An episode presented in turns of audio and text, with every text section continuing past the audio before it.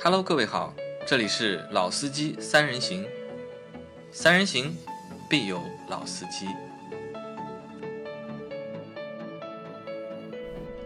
Hello，大家好，欢迎收听《老司机三人行》，我是杨磊。大家好，我是老倪。好，我们的节目又按时更新了。那这个星期不出意外的话，应该还是能够继续更新两期节目。那今天这期节目和大家聊什么呢？聊一个我们一直在之前一直说过的嘛，要做的一期节目啊，是关于两台丰田的新车。亚洲狮和呃林尚尚，啊，对，亚洲狮和凌尚。那这两台车其实最早是在去年吧，我们最在早不叫这个名字的，呃对在车展上呃一个是叫凌叫尚，叫什么蓝蔚蔚蓝还是叫什么？啊，这个一忘汽了，的反正那是在我们是在广州车展的时候，对对我们对看到的嘛，就是两台就是丰田的新的 A 加级的轿车，嗯，那这两台车在目前来看的话，已经都上市了，已经，对，亚洲狮上市比凌尚大概早了两个月的时间吧。呃，销量的话，目前看还可以，就一个月卖几千了台四千台，还有一个月卖了，第二个月卖了六千台。嗯那其实这两台车，我觉得对中国的这个家教市家教市场啊，多多少少啊，嗯，好像还是有那么一点点的，就是意义或者有那么一点点的影响力，所以我们想抽时间来录一期这样的节目啊，因为这个车的话，老倪已经去试驾过了，嗯，老倪去试驾的是亚洲狮，对吧亚洲狮啊对因为凌尚凌的尚话啊还没到嗯凌尚还没到，凌尚因为是这个月还是应该是上个月吧，凌尚应该是上个月才上市的。嗯好，那我们来聊这两台车啊。那我第一个问题是这样，就是你看啊，现在丰田在中国市场已经有那么多车型了，嗯，对吧？南呃广汽丰田和一汽丰田，对吧？大嗯家都有很多车型都在卖，销量其实也都是非常不错的。嗯，那为什么在这目前这个情况下面要出一台 A 加级的轿车？而且这台车呢，又是一台中国嗯特供版特供的版本。嗯，因为在海外我不知道，反正日本肯定是没有，海外其他的市场有没有我也不知道。嗯没有的目前看这台车应该是一个中国特供的版本。特供车那为什么丰田要去出一台这样的车？老倪觉得是什么原因？呃，应该这样子吧。现在叫什么呢？就是跨级的这个打击，话题啊，那么其实呢，它也没跨级，就跨了一半，跨了一半啊。嗯因为其实呢，呃对于 A 级车的市场啊，嗯就是我们说紧凑级的这个市场，其实呃，现在也有 A 加的存在，对对吧？比较有代表性呢，其实合资品牌里面应该算速腾速腾嗯啊，因为速腾的这个尺寸，说实话已经很大了，就已经赶得上老的那种嗯 B 级 Plus- 车的嗯 B 级车的一个标准了。那么另外呢，就自主品牌，其实最近我们聊的很多的那台吉利星瑞，新锐，它嗯其实也算一台 A 加级 A 加嗯级的一个车。那么呃，对于这个价位段来说，和这个尺寸空间呢，其实丰田呢是两边不靠，嗯，啊，就是它有小的花呃卡罗拉，卡罗拉嗯对吧？也有大的凯美凯美瑞瑞啊。那么中间呢，其实呃可以说是在十五万左右区间的这个这个价位段的，其实是比较缺的。对的，而且比较我们缺看啊，在轿车市场，嗯，A 级车又是最大的是的一，个市，对吧对？A 级车其实占就是轿车的这个销量里面，我估计啊可以占掉个至少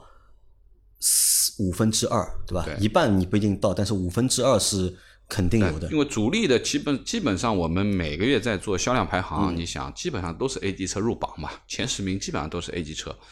那么呃，最关键的是什么呢？就是因为这台车我们从广州车展见到它以后。嗯包括后面我们一直在聊，这个就是拉皮版的卡罗拉，卡罗拉对吧？ 就是加长一点的卡罗拉。但但实话呢，就是当你实际去看到这台车的时候，其实它的比例，我觉得还是蛮协调的。就是说，它这个拉长不是说感觉很奇怪，不是硬拉的啊，不是硬拉的，就是感觉上面这台车拉长还是蛮好看的啊，蛮修长的。那么这是这一台车，就是说实际的，我们车展上次也看过这个，那么这次去试驾呢，又仔细的去做了一下，毕竟车展那时候还没有完全量产嘛，对吧？其实只是发布，那么应该这么说，就是这台车它的长度，包括它现在的轴距，已经达到二七五零的一个轴距了啊。二七五零什么概念？我那台 RDX 就是二七五零， 2750 啊，对，但你那个已经算是中型级 SUV 对了啊已，经那么肯定就是说，说明这个轴距现在，呃，以前的讲法就二米七以上，你肯定是标标准准、妥妥的 B 级了，对吧？那么现在二七五零其实已经是一个还是一个 A 级的一个标准，那其实，呃，现它的在 B 级的话，你没个二八五零啊，对，啊，不好意思说，你就不好意思说啊，也很多。嗯多都已经达到二九了，快对吧？那么应该这么说，就是说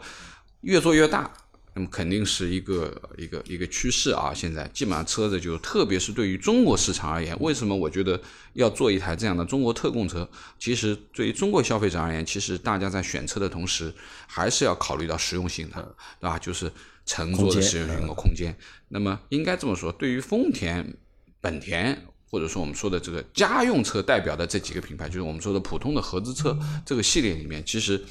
嗯，空间表现其实是大家比较在乎的，因为日常使用当中的便利性和实用度，那么必须要在空间当中体现出来。那么对于一个标准级的紧凑级的，可能啊还稍微差了那么一口气吧。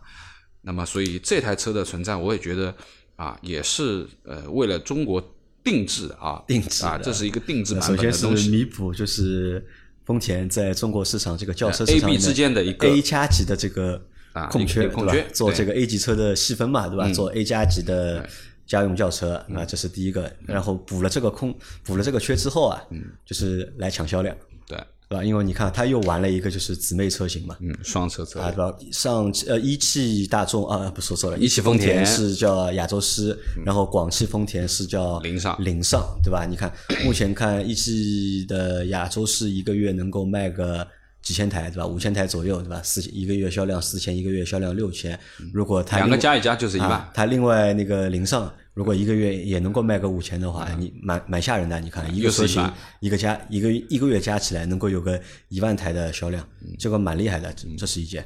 啊，那我们来看一下，就这个车，可能我们说了老半天啊，大家对这个车不一定有印象，因为我们现在可能大多大家会把这个就是注意力啊，都放在一些就是电动车上面啊，或者是或者是一些比较高阶的车上面。像这种小的家用车，可能大家兴趣不会太大，但是我还是要 来介绍一下这台车。我们来看一下，我因为我去了他们官网嘛，我看了一下他官网是怎么来形容或者介绍这台车的，因为这是一个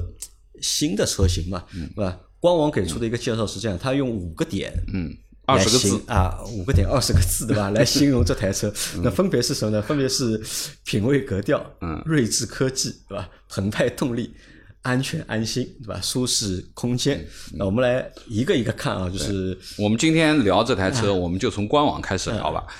就品味格调，嗯对吧？品味格调的话呢，理论上就应该说这台车的设计就是，嗯，呃，老倪觉得这台车的设计怎么样？其实前面我们说到，你觉得这台车虽然说是一个拉长的卡罗拉，但你觉得也蛮协调的。蛮协调，对，那你看到真车，包括你在试驾的这个感受怎么样？呃，我觉得总体而言，作为一台家用车，它是称职的。称职的，对，作为一台家用车啊，因为什么呢？其实，呃，现在这个丰田的这个设计啊，其嗯实。呃，你看了卡罗拉，再看它，其实就差不多。其嗯实你不从侧面去看，基本上就像一台车一样啊，车头还是一样啊、的嗯就就是很标志性的这个东西。那么最主要的，其实它还是体现在它的就是品味格调。它第一个就写了叫长轴距大空间，长轴距大那空么间。嗯这一点呢，在实际的这个乘坐当中，你是能感觉到腿部空间的增加的。那么因为基于呃 TNGA 的这个架构呢，它是那个 TNGA 杠 C 的这个架构啊，就小的这个是。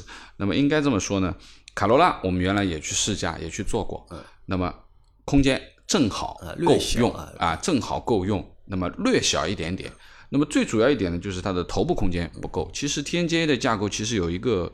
好处，有一个坏处，就是好处是什么呢？就是重心低，嗯，对吧？那么坏处是什么呢？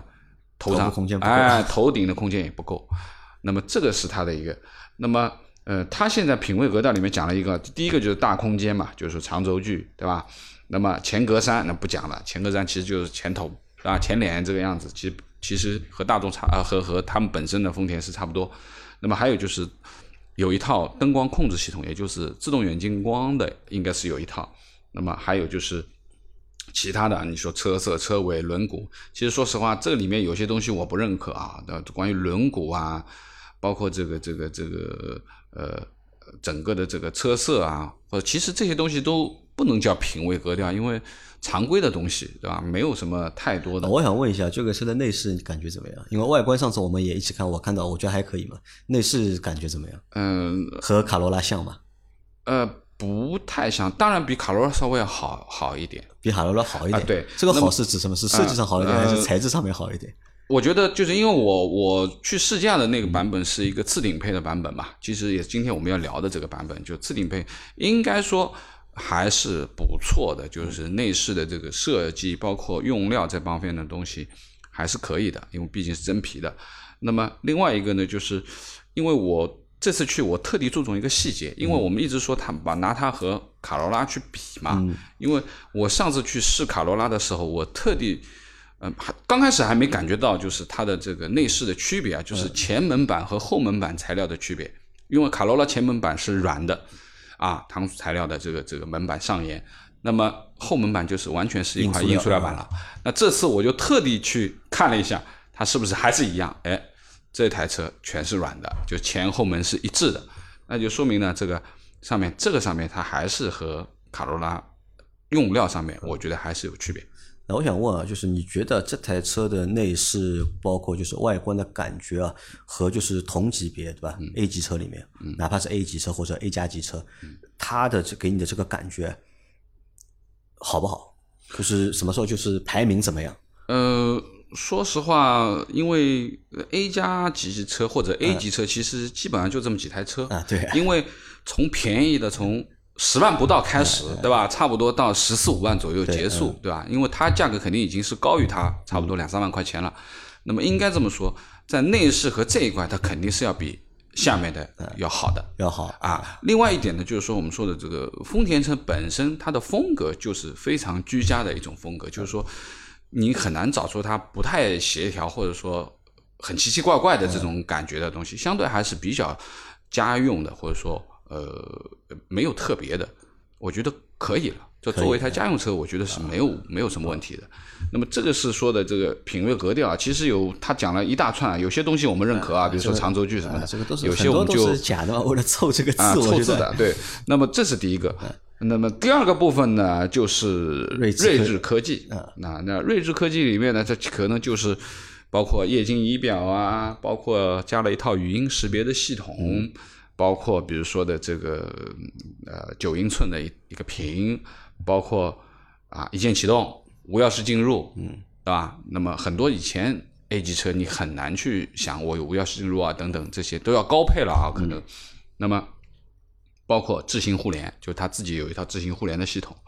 那么，呃，应该这么说，其实这个里面我觉得没有太多的叫睿智科技，其实这个都是现在的常规版本。也是噱头。哎，我觉得基本上都是常规版本嘛。你说的，你不可能说现在大部分车都是全液晶仪表了，对吧？只不过是仪表大一点、小一点。那这个不小啊，十二点三寸还可以啊，十二点三寸还可以。啊，它也有小的，它小的只有小的四点三，啊小的就四点几寸了啊。那么，因为我们看的这个首页，你知道，它一定是把最好的拿出来给顶你配看的东西拿出来给你看嘛。其实后面我们会讲讲一些细节啊，就是睿智科技部分的东西，我觉得呃也不能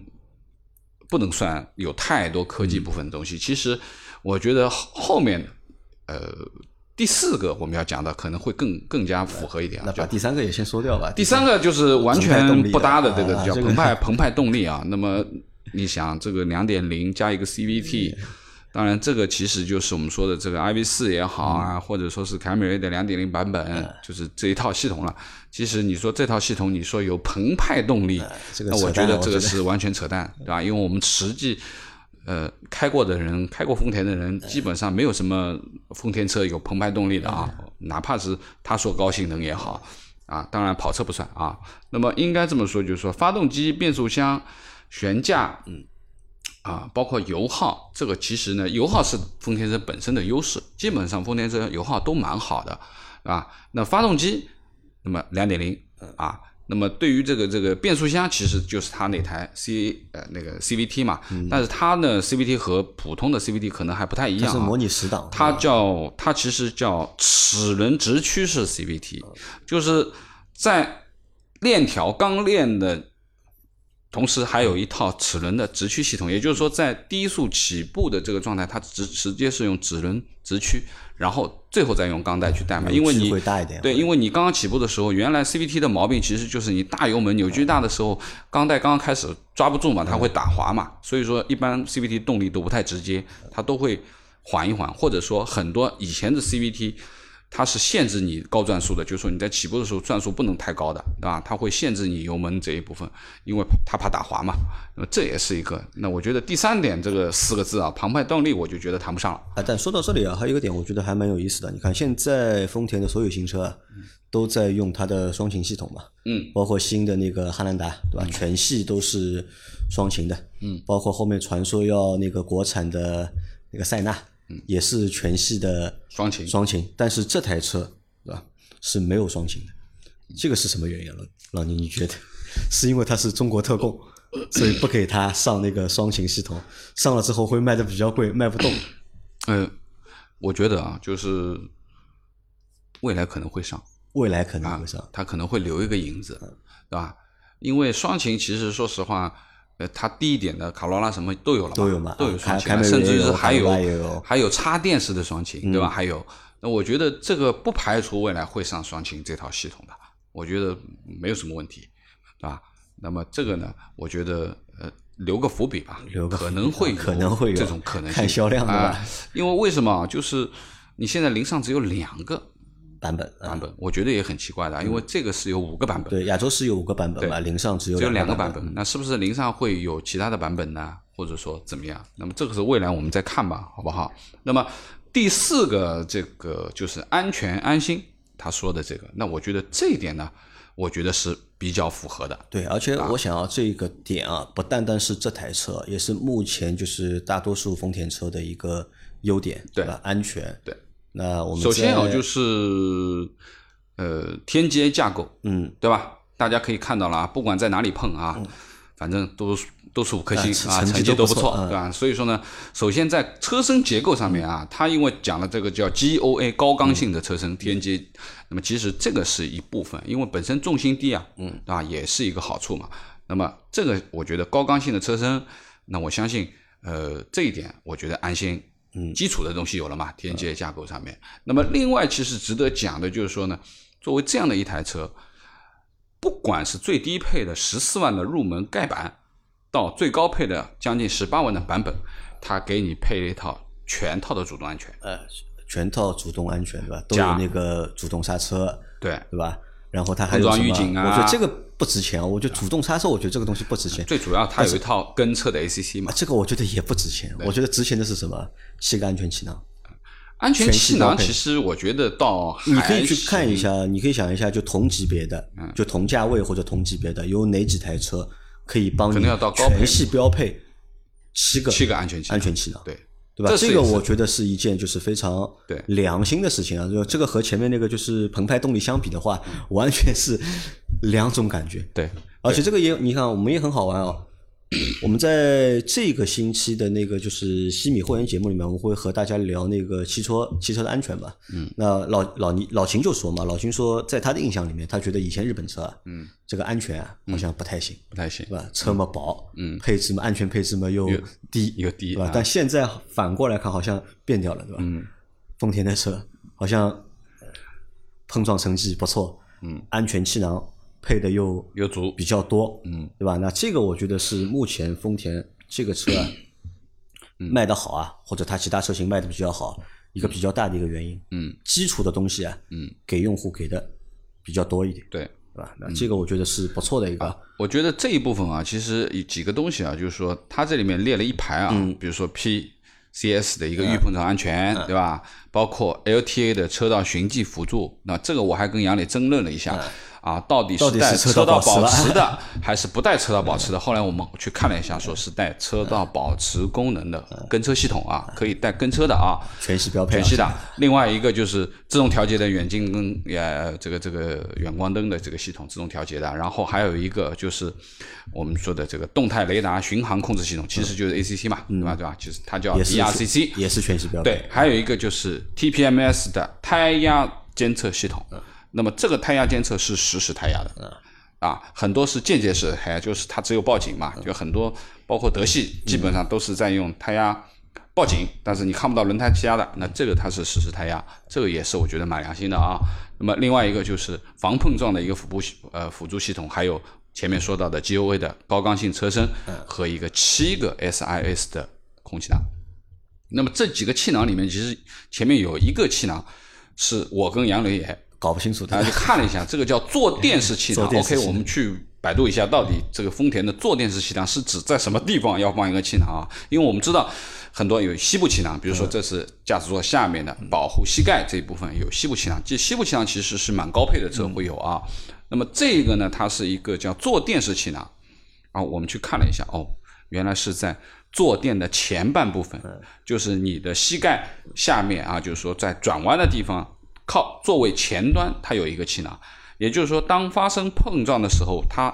起爆了以后，可以保证你人不会往下钻。其实就是说，如果你座位是很平的，可能一个刹车以后，你人会钻到。特别是副驾驶啊，就是说你会往，因为副驾驶前面比较空嘛，也比较空，它会往下钻嘛。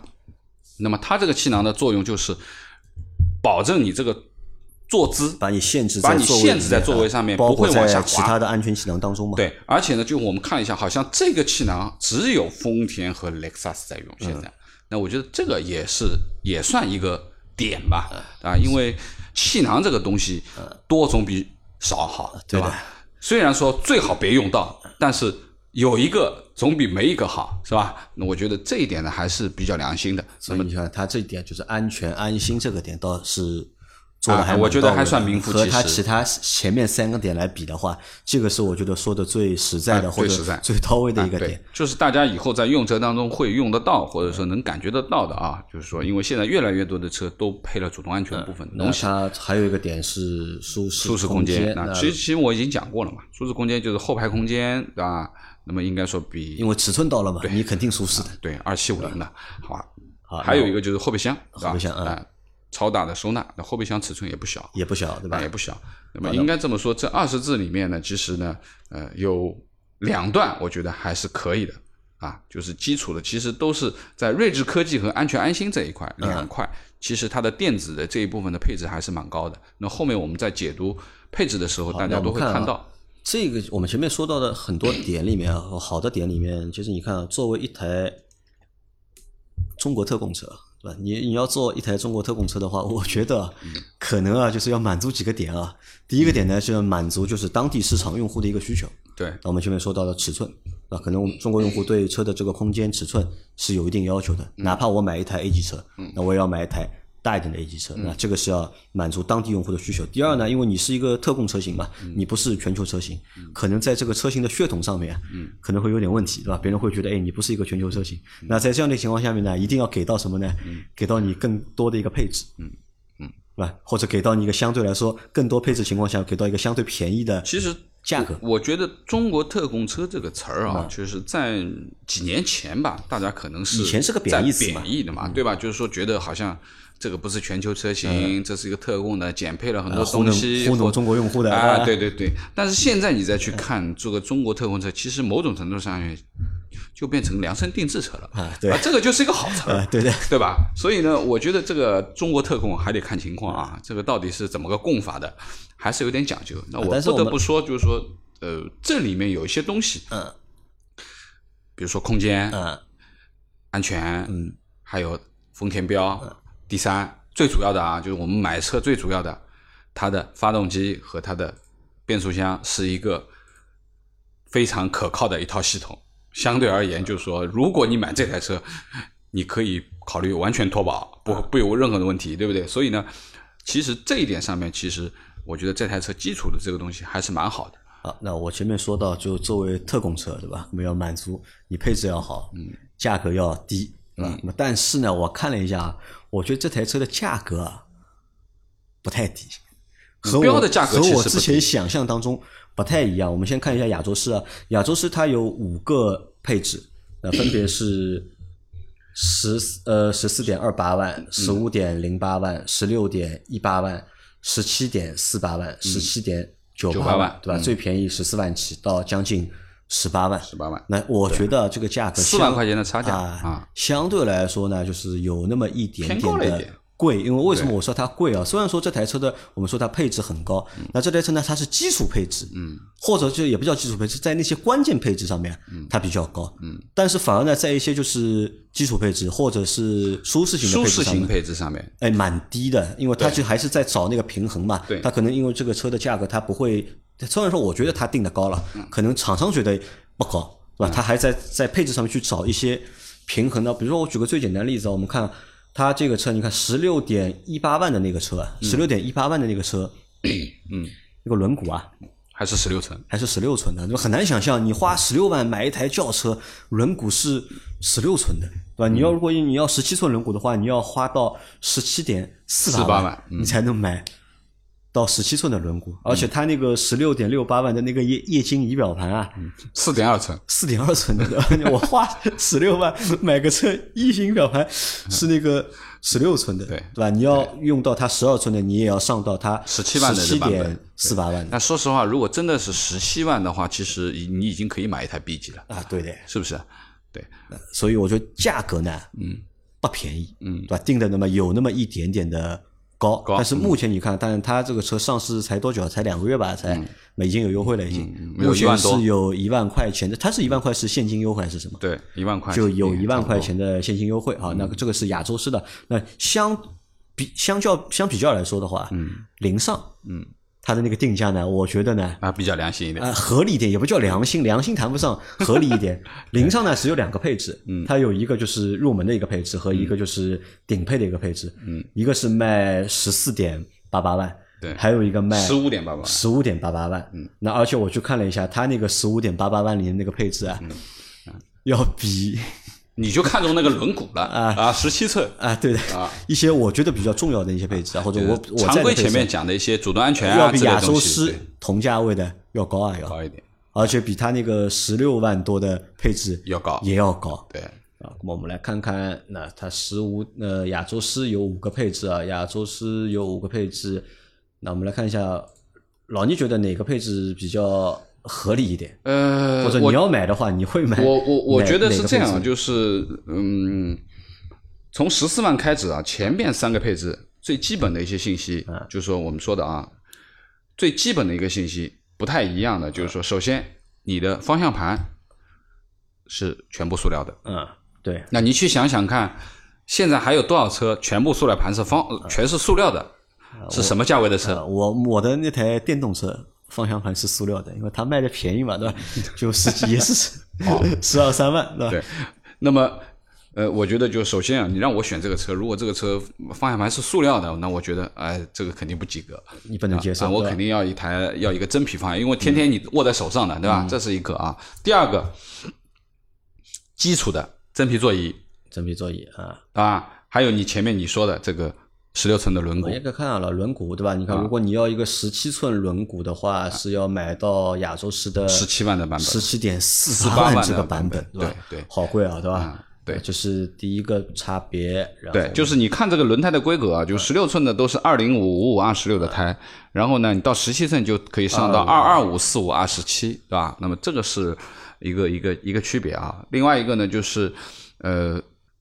无钥匙进入的这个功能，前面说了啊，无无钥匙进入的功能前两个配置都是没有的，你要买到十六，它要买到十六万、一八万的版本才会才会有有啊。那前面我说了，方向盘材质方向盘前三个都是塑料的，也就这个也就 pass 你掉要买了。到十七万，你才能够有一个真皮的方向盘。对，那么还有一个就是液晶仪表，液晶仪表前三个配置都是四点二寸的，对吧？想象一也下就是说不是全液晶了啊，你花只有十六万买个车啊、啊只有一个小方 块一个仪表啊盘，对对四对寸，四点二寸的一个小方块的液晶，对吧？就是，那么这跟老的没什么区别，那么嗯一一定要到后面两个配置才是十二点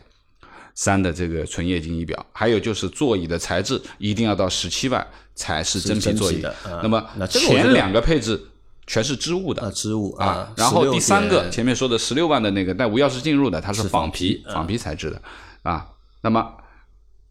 接下来座椅呢，加热，呃，你要对十七万到十七万那个配 置才有座椅加热。座椅加热功能。对，如果你是北方用户的话，嗯，那这个是一个实用的啊，冬天会用得到的。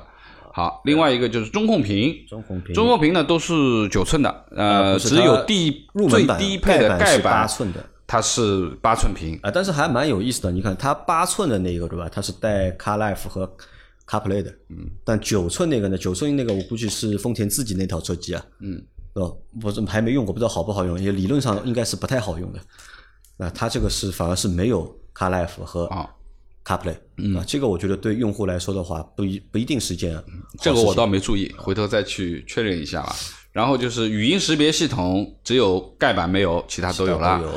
对吧？车联网功能、雨量感应，对吧？对然后还有一个就是你要买到十七万才能够有一个雨量感应，雨量感应的雨雨刷啊，，对对好，那就差这些东西。对你看自动其空他的调啊，你看它的差别主要就是差在娱乐配置和就是舒适舒适配上面置，对这个里面还是比较差。那如果我选的话，如果我选，那我觉得至少要买到这个17点万四三四八万对这个配置，我觉得这个车才够用。而且、嗯而且我觉得很有意思的是什么？你看，如果你选到十七点四八万这个配置，对吧？你会觉得这是一台与时俱进的车，嗯，这是一台和目前当下对吧主流配置能够配得上的，配得上的车。对如果你退一个，你退到十六点一八万去，差了对吧一万四啊。但你啊就不这个差车了一对万吧？三我觉得就这个档次啊，嗯，就明显下去了就，嗯啊，所以它这个定价，我觉得就是或者它的这个就是分布啊，我觉得不怎么这个一万多，但是说实话，这一万多块钱的话，其实差了哪些东西呢？差了座椅，差了轮毂，嗯，是吧？然后我觉得其实其他也没差没差多少，其他也没差多少。那相反对吧？相反我们好看那个凌尚，凌尚是有两个，它只有两个配置嘛，啊零上只有两个配只有置，两个配嗯置。十四万和十五万八，对吧？就是我们来看一下它的配置，对，那其实基础配置方向盘， 塑料和真皮的，那嗯肯和定基础是要配高置配都。是一样的，而且这但是说一下，凌尚的尺寸啊和亚洲狮嗯略小一点是略小一点，对对吧？车长略小，但是轴距是一样的，一样的，对，可能就是保险杠外形的区别吧。啊。你看，如果我们选十五点八八万的凌尚啊，对，那其实你看前面想要的都有了，方向真盘皮是啊方真向皮盘的。对吧？全液晶仪表12.3寸是十二点三寸的，这个只有十五点八八万啊。前面那个亚洲狮十六点一八万还是四点二寸的，对对对对对，吧？然后好你看那个中控屏屏也是九寸标寸配的，嗯，有导航，轮毂它是十七寸的， 17它寸的全全系是十七寸。嗯十七寸的轮毂，啊，对，你哎看我要的，你看十五点八八万都有了，嗯对吧？和亚洲狮相比的话，啊如果大家都有一万块钱优惠，那这个就变十四万八了啊，，十四万八，对吧？那个就变成十六万四，十十六万五，啊，那中间还差蛮多的啊，差蛮那多的。嗯车基本上就是这个情况。那老倪今天开下来感觉怎么样？呃，我觉得就是说，嗯、作为一台家用车嘛，就是基本上呃，两点零的这个 CVT 啊，那么开起来，首先这么小一台车，两点零动力肯定是够的嗯啊，但是呢，这个够，你不要指望它像涡轮车有这种提速感啊之类的。那你知道，你油门下去以后，你会听到发动机的转速上来了，但是车子其实还是很慢的在动。但是好处是什么呢？就是因为它是直接式的有一个齿轮的 CVT 嘛，嗯，就是它会比普通的 CVT 反应会快一点点。但是我在几次起步或者说几次急加速的时候，我好像还是听到咔一声的声音的，很轻，有一声。那我在想，是不是齿轮直接咬住的这个声音啊，会有？你们如果去试驾的话，会感受得到，只是在起步的时候会有一声，然后后面就没有了，后面就没有了。那我相信应该是直接式的这个齿轮的这个起步的时候用得到。那么整个的滤震的感觉啊啊，底盘感觉底盘的感觉，我觉得是一个标准家用车的一个感觉。啊，肯软软定的要比啊、肯定要比德系的车要软一点啊。那我觉得啊，应该算是偏舒适型的啊。那么你本身这个车没提速，你也不可能拿卡开着它去 P 弯啊，或者说谈操控之类的东西。反正我觉得是中规中矩那我的问一一个下选啊，择。这个车你看这个车的动力的感觉啊是它肉还是嗯轩逸肉？因为轩逸也是二点零加 CVT 嘛，一轩逸是一是那个两点零吗？ 1.8轩逸是一点六的，我记得是。轩逸，轩逸没动动力啊，轩逸肯定比它肉。啊，它比轩逸强一点。啊，轩逸肯定比它弱，对这个它比毕它竟比轩逸强啊嗯毕竟马力摆在这里了嘛。但是就是说，你如果说去拿它和速腾，嗯对吧？比如这种涡轮车去比，啊特别是两二八零的这嗯个，比如说扭矩两百五的，对吧？它那个它这个扭矩只有两百零五嗯嘛，对吧？它就最大的只有两百零五。那功率不小，但是呃这个这个提速上面肯定是不如涡轮车的，嗯这是肯定的。那么，哎，正常家庭开你也不可能去跟人家比起步，对吧？那不现实的事情。那么好用好用啊啊，然后你就是平稳的去开它，蛮好正常开的，对吧哎，正常常开开哎挺好的，对吧？挺好的你也不会觉得它很肉，嗯，对吧？但是你肯定不可能像涡轮车那么突兀吧？那在驾试驾的过程当中，在行驶品质或者乘坐的舒适性感觉上面，有没有哪个哪些点能够让你留下印象的有吗？我觉得非常中庸的一个车，没有印象，没有什么对吧哎特别的印象。那你要说它这个那个，那我只能说，哎，它这套 ACC 我用了一下，我觉得还挺好。 对了，这个啊，这个就有是点丰田啊，对吧这个就是丰，这 这个 就是丰这个田，这个就可以了，对吧？另外一个呢，就是呃，车子气味还是有的有味道啊，！味道还是有的啊。那么当然就是呃，不排除因为我们去试驾的时候，这个车已经在太阳下面扔了很久，进去的嗯时候很热，我是先开窗，先散掉了热气，然后再关窗。但是呃，我我试了两圈嗯啊，就是我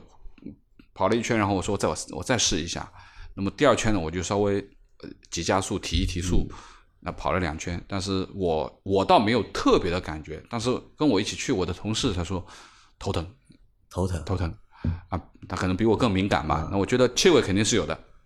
啊，气味肯定是有的。呃，那么这个是其实这个试驾没有什么好说的，因为它不是一台操控的车，你也不要去指望它做其他的这些东西了，只是开起来正常的过井盖、滤震的这个感觉，对吧？你不要太散底盘就行了，我觉得还行啊，应该是标准的丰田的这种风格标准的啊丰田的对风格，就是标准的丰田的风格就是没风格，啊没有风格 啊就是没风格。对啊，，那我们来看看一下啊，老聂，想想这个车有竞争对手吗？或者它有没有目标对手？你看嘛，它作为 A 加级嘛，其其实我我觉得就是说，如果说作为合资品牌，嗯，对标合资品牌的话，那肯定速腾是它的第一对手速腾是它第一对手啊，对，啊，因为呃，从空间从现在的尺寸，对吧？其实它都是和速腾去去对标的，因为这一代的这个速腾其实是真的是比较大的。但它尺寸还是比速腾小，略小一点点，对，略小一点点，但是轴距差不多的呀，嗯，对不对？轴距差不多的。那么速腾，我觉得是第一个这个这个目标对手目标对手。那么嗯第二个就是自主品牌，那我能想得到的可能就是现在卖的还可以的，就是新锐新锐啊，新锐，因为这个尺寸啊，它是它的轴距我记得是二七零零嘛，嗯没有二七五零的2700啊。我觉得这个呢也也算一个对标的对手，但是新锐相对要比它稍微便宜一点点。那配置其实新锐也不低啊，呃啊，内饰的做动工力配置要比它好。对，，但是问题是它是个双离合啊，那双离合这个没办法嘛。啊，吧对啊，就是嗯，这个其实从 CVT 双离合 AT，其实很多人在选车的时候，很多人还是会考虑的，啊，还是会考虑的。那么一般来说，我们说的这个 CVT 其实就是相对扭矩不是很大，对吧？家庭用途，那么 CVT 是比较稳妥的一个选择，平顺性、经济性各方面都比较好。那我问你，如果假设让你在速腾和这个亚洲狮或者凌尚之间做选择，你会选哪台车？嗯，我觉得你会选哪台？零上，呃，我觉得这几台车对于我的自己而言，我都不太会选 啊，。就让你硬选嘛，就是选速腾还是选亚洲狮或者选凌尚，在价格差不多的情况下，三台车都一样价格吗？啊，三台车一样价格，你会选哪台？三三台车一样价格，我会选十七万的这个。就亚洲狮对，啊，那我觉得我会，我还是会选速腾，哎因为我觉得它和速腾之间啊，就是还是有点不一样的，因为速腾毕竟还是一个全球 车型，动力会比它更好一点。嗯那我们再换一个选项，再换一个选题，让你在新轩逸和亚洲狮或者凌尚之间做选择，你会选哪台？我觉得它们价格但会会比新轩逸会略贵个大概一万块钱吧？嗯，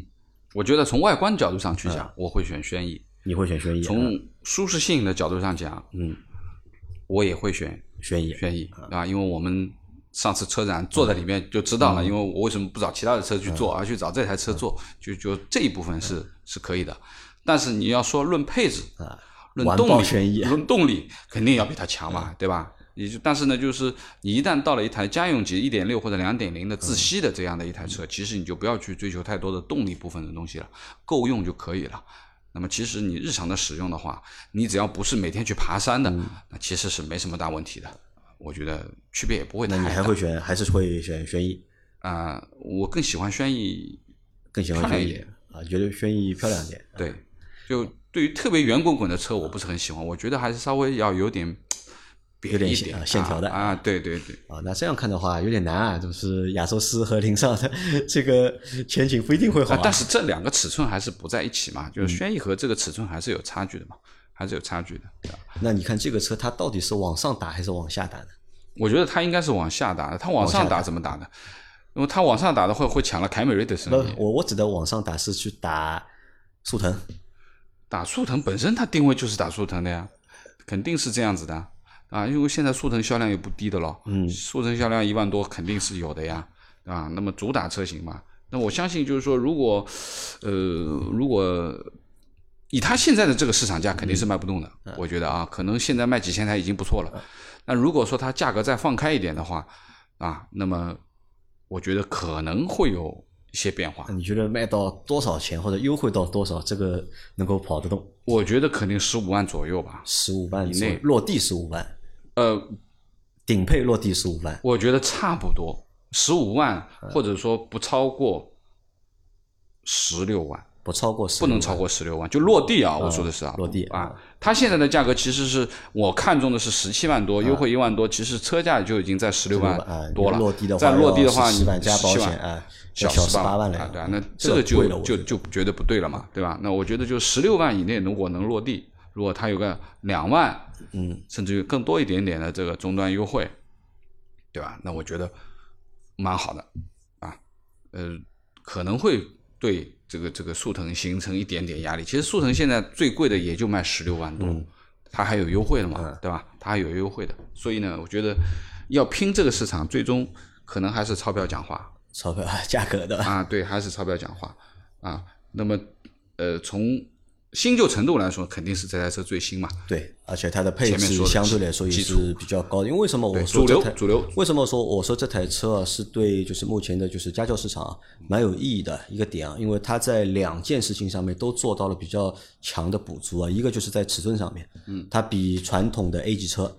略大一点，对吧？可以做到 A 加级，这是一个点。第二个点呢，就是在配置上面，嗯不管是在科技配置还是在安全配置上面，嗯，那么它其实都要主流优于都要优于优优于优于主流的配置了。对那这个其实我觉得还蛮不容易的，因为我想很多消费者或者很多用户啊，因为预算有限，我可能我只有个十几万，我就手上有个十二三万或者十四五万，我只能买个 A 级车，买个小车，我要买个合资品牌的。但是大多数大家买回来的车啊，说我觉得除了有个牌子之外啊，要什么没什么，要动力没动力，对吧？要配要科技配置没有科技配置，对价位摆的嘛，啊，因为你只有这点钱嘛，对吧？但是这个车的出现呢，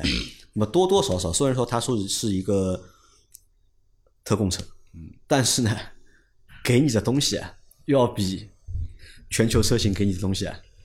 要略多一点略。多一点。那 如果很多用户小伙伴，特别是年轻用户，可能年轻用户会对就是这些配置、科技配置，对吧？会要求会高一点，对吧？有 ACC，大家想象一下，就一台带跟车啊的，，对，十几万的车对吧？带 ACC，带主动刹车道保嗯车，带车道保持，对吧？带七个安全气囊，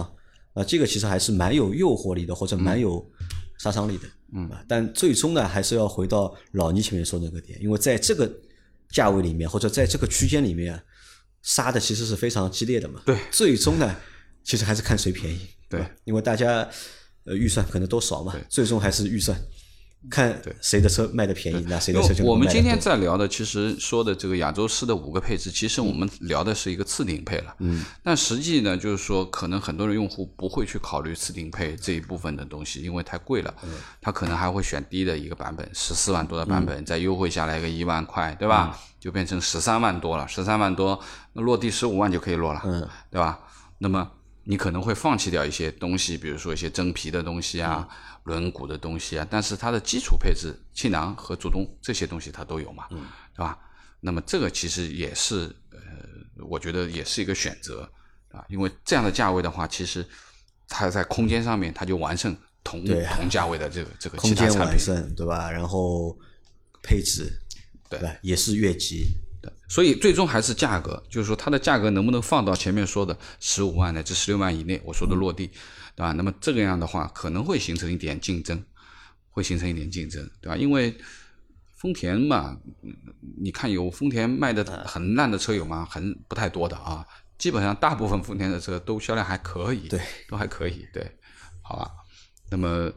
呃，大概的这个情况情况就是这样子，跟大家再分享一下。那如果对这台车有兴趣的小伙伴，对吧？或者你零上手嗯什么时候上上啊来？我们再去看一下零上上已经上了，已经有了嘛？或者你手上如果只有个十几万预算，对吧？但是呢，你15万又左右你又又对配置是有要求的话，那这个车，嗯，我觉得你可以去看一下，嗯，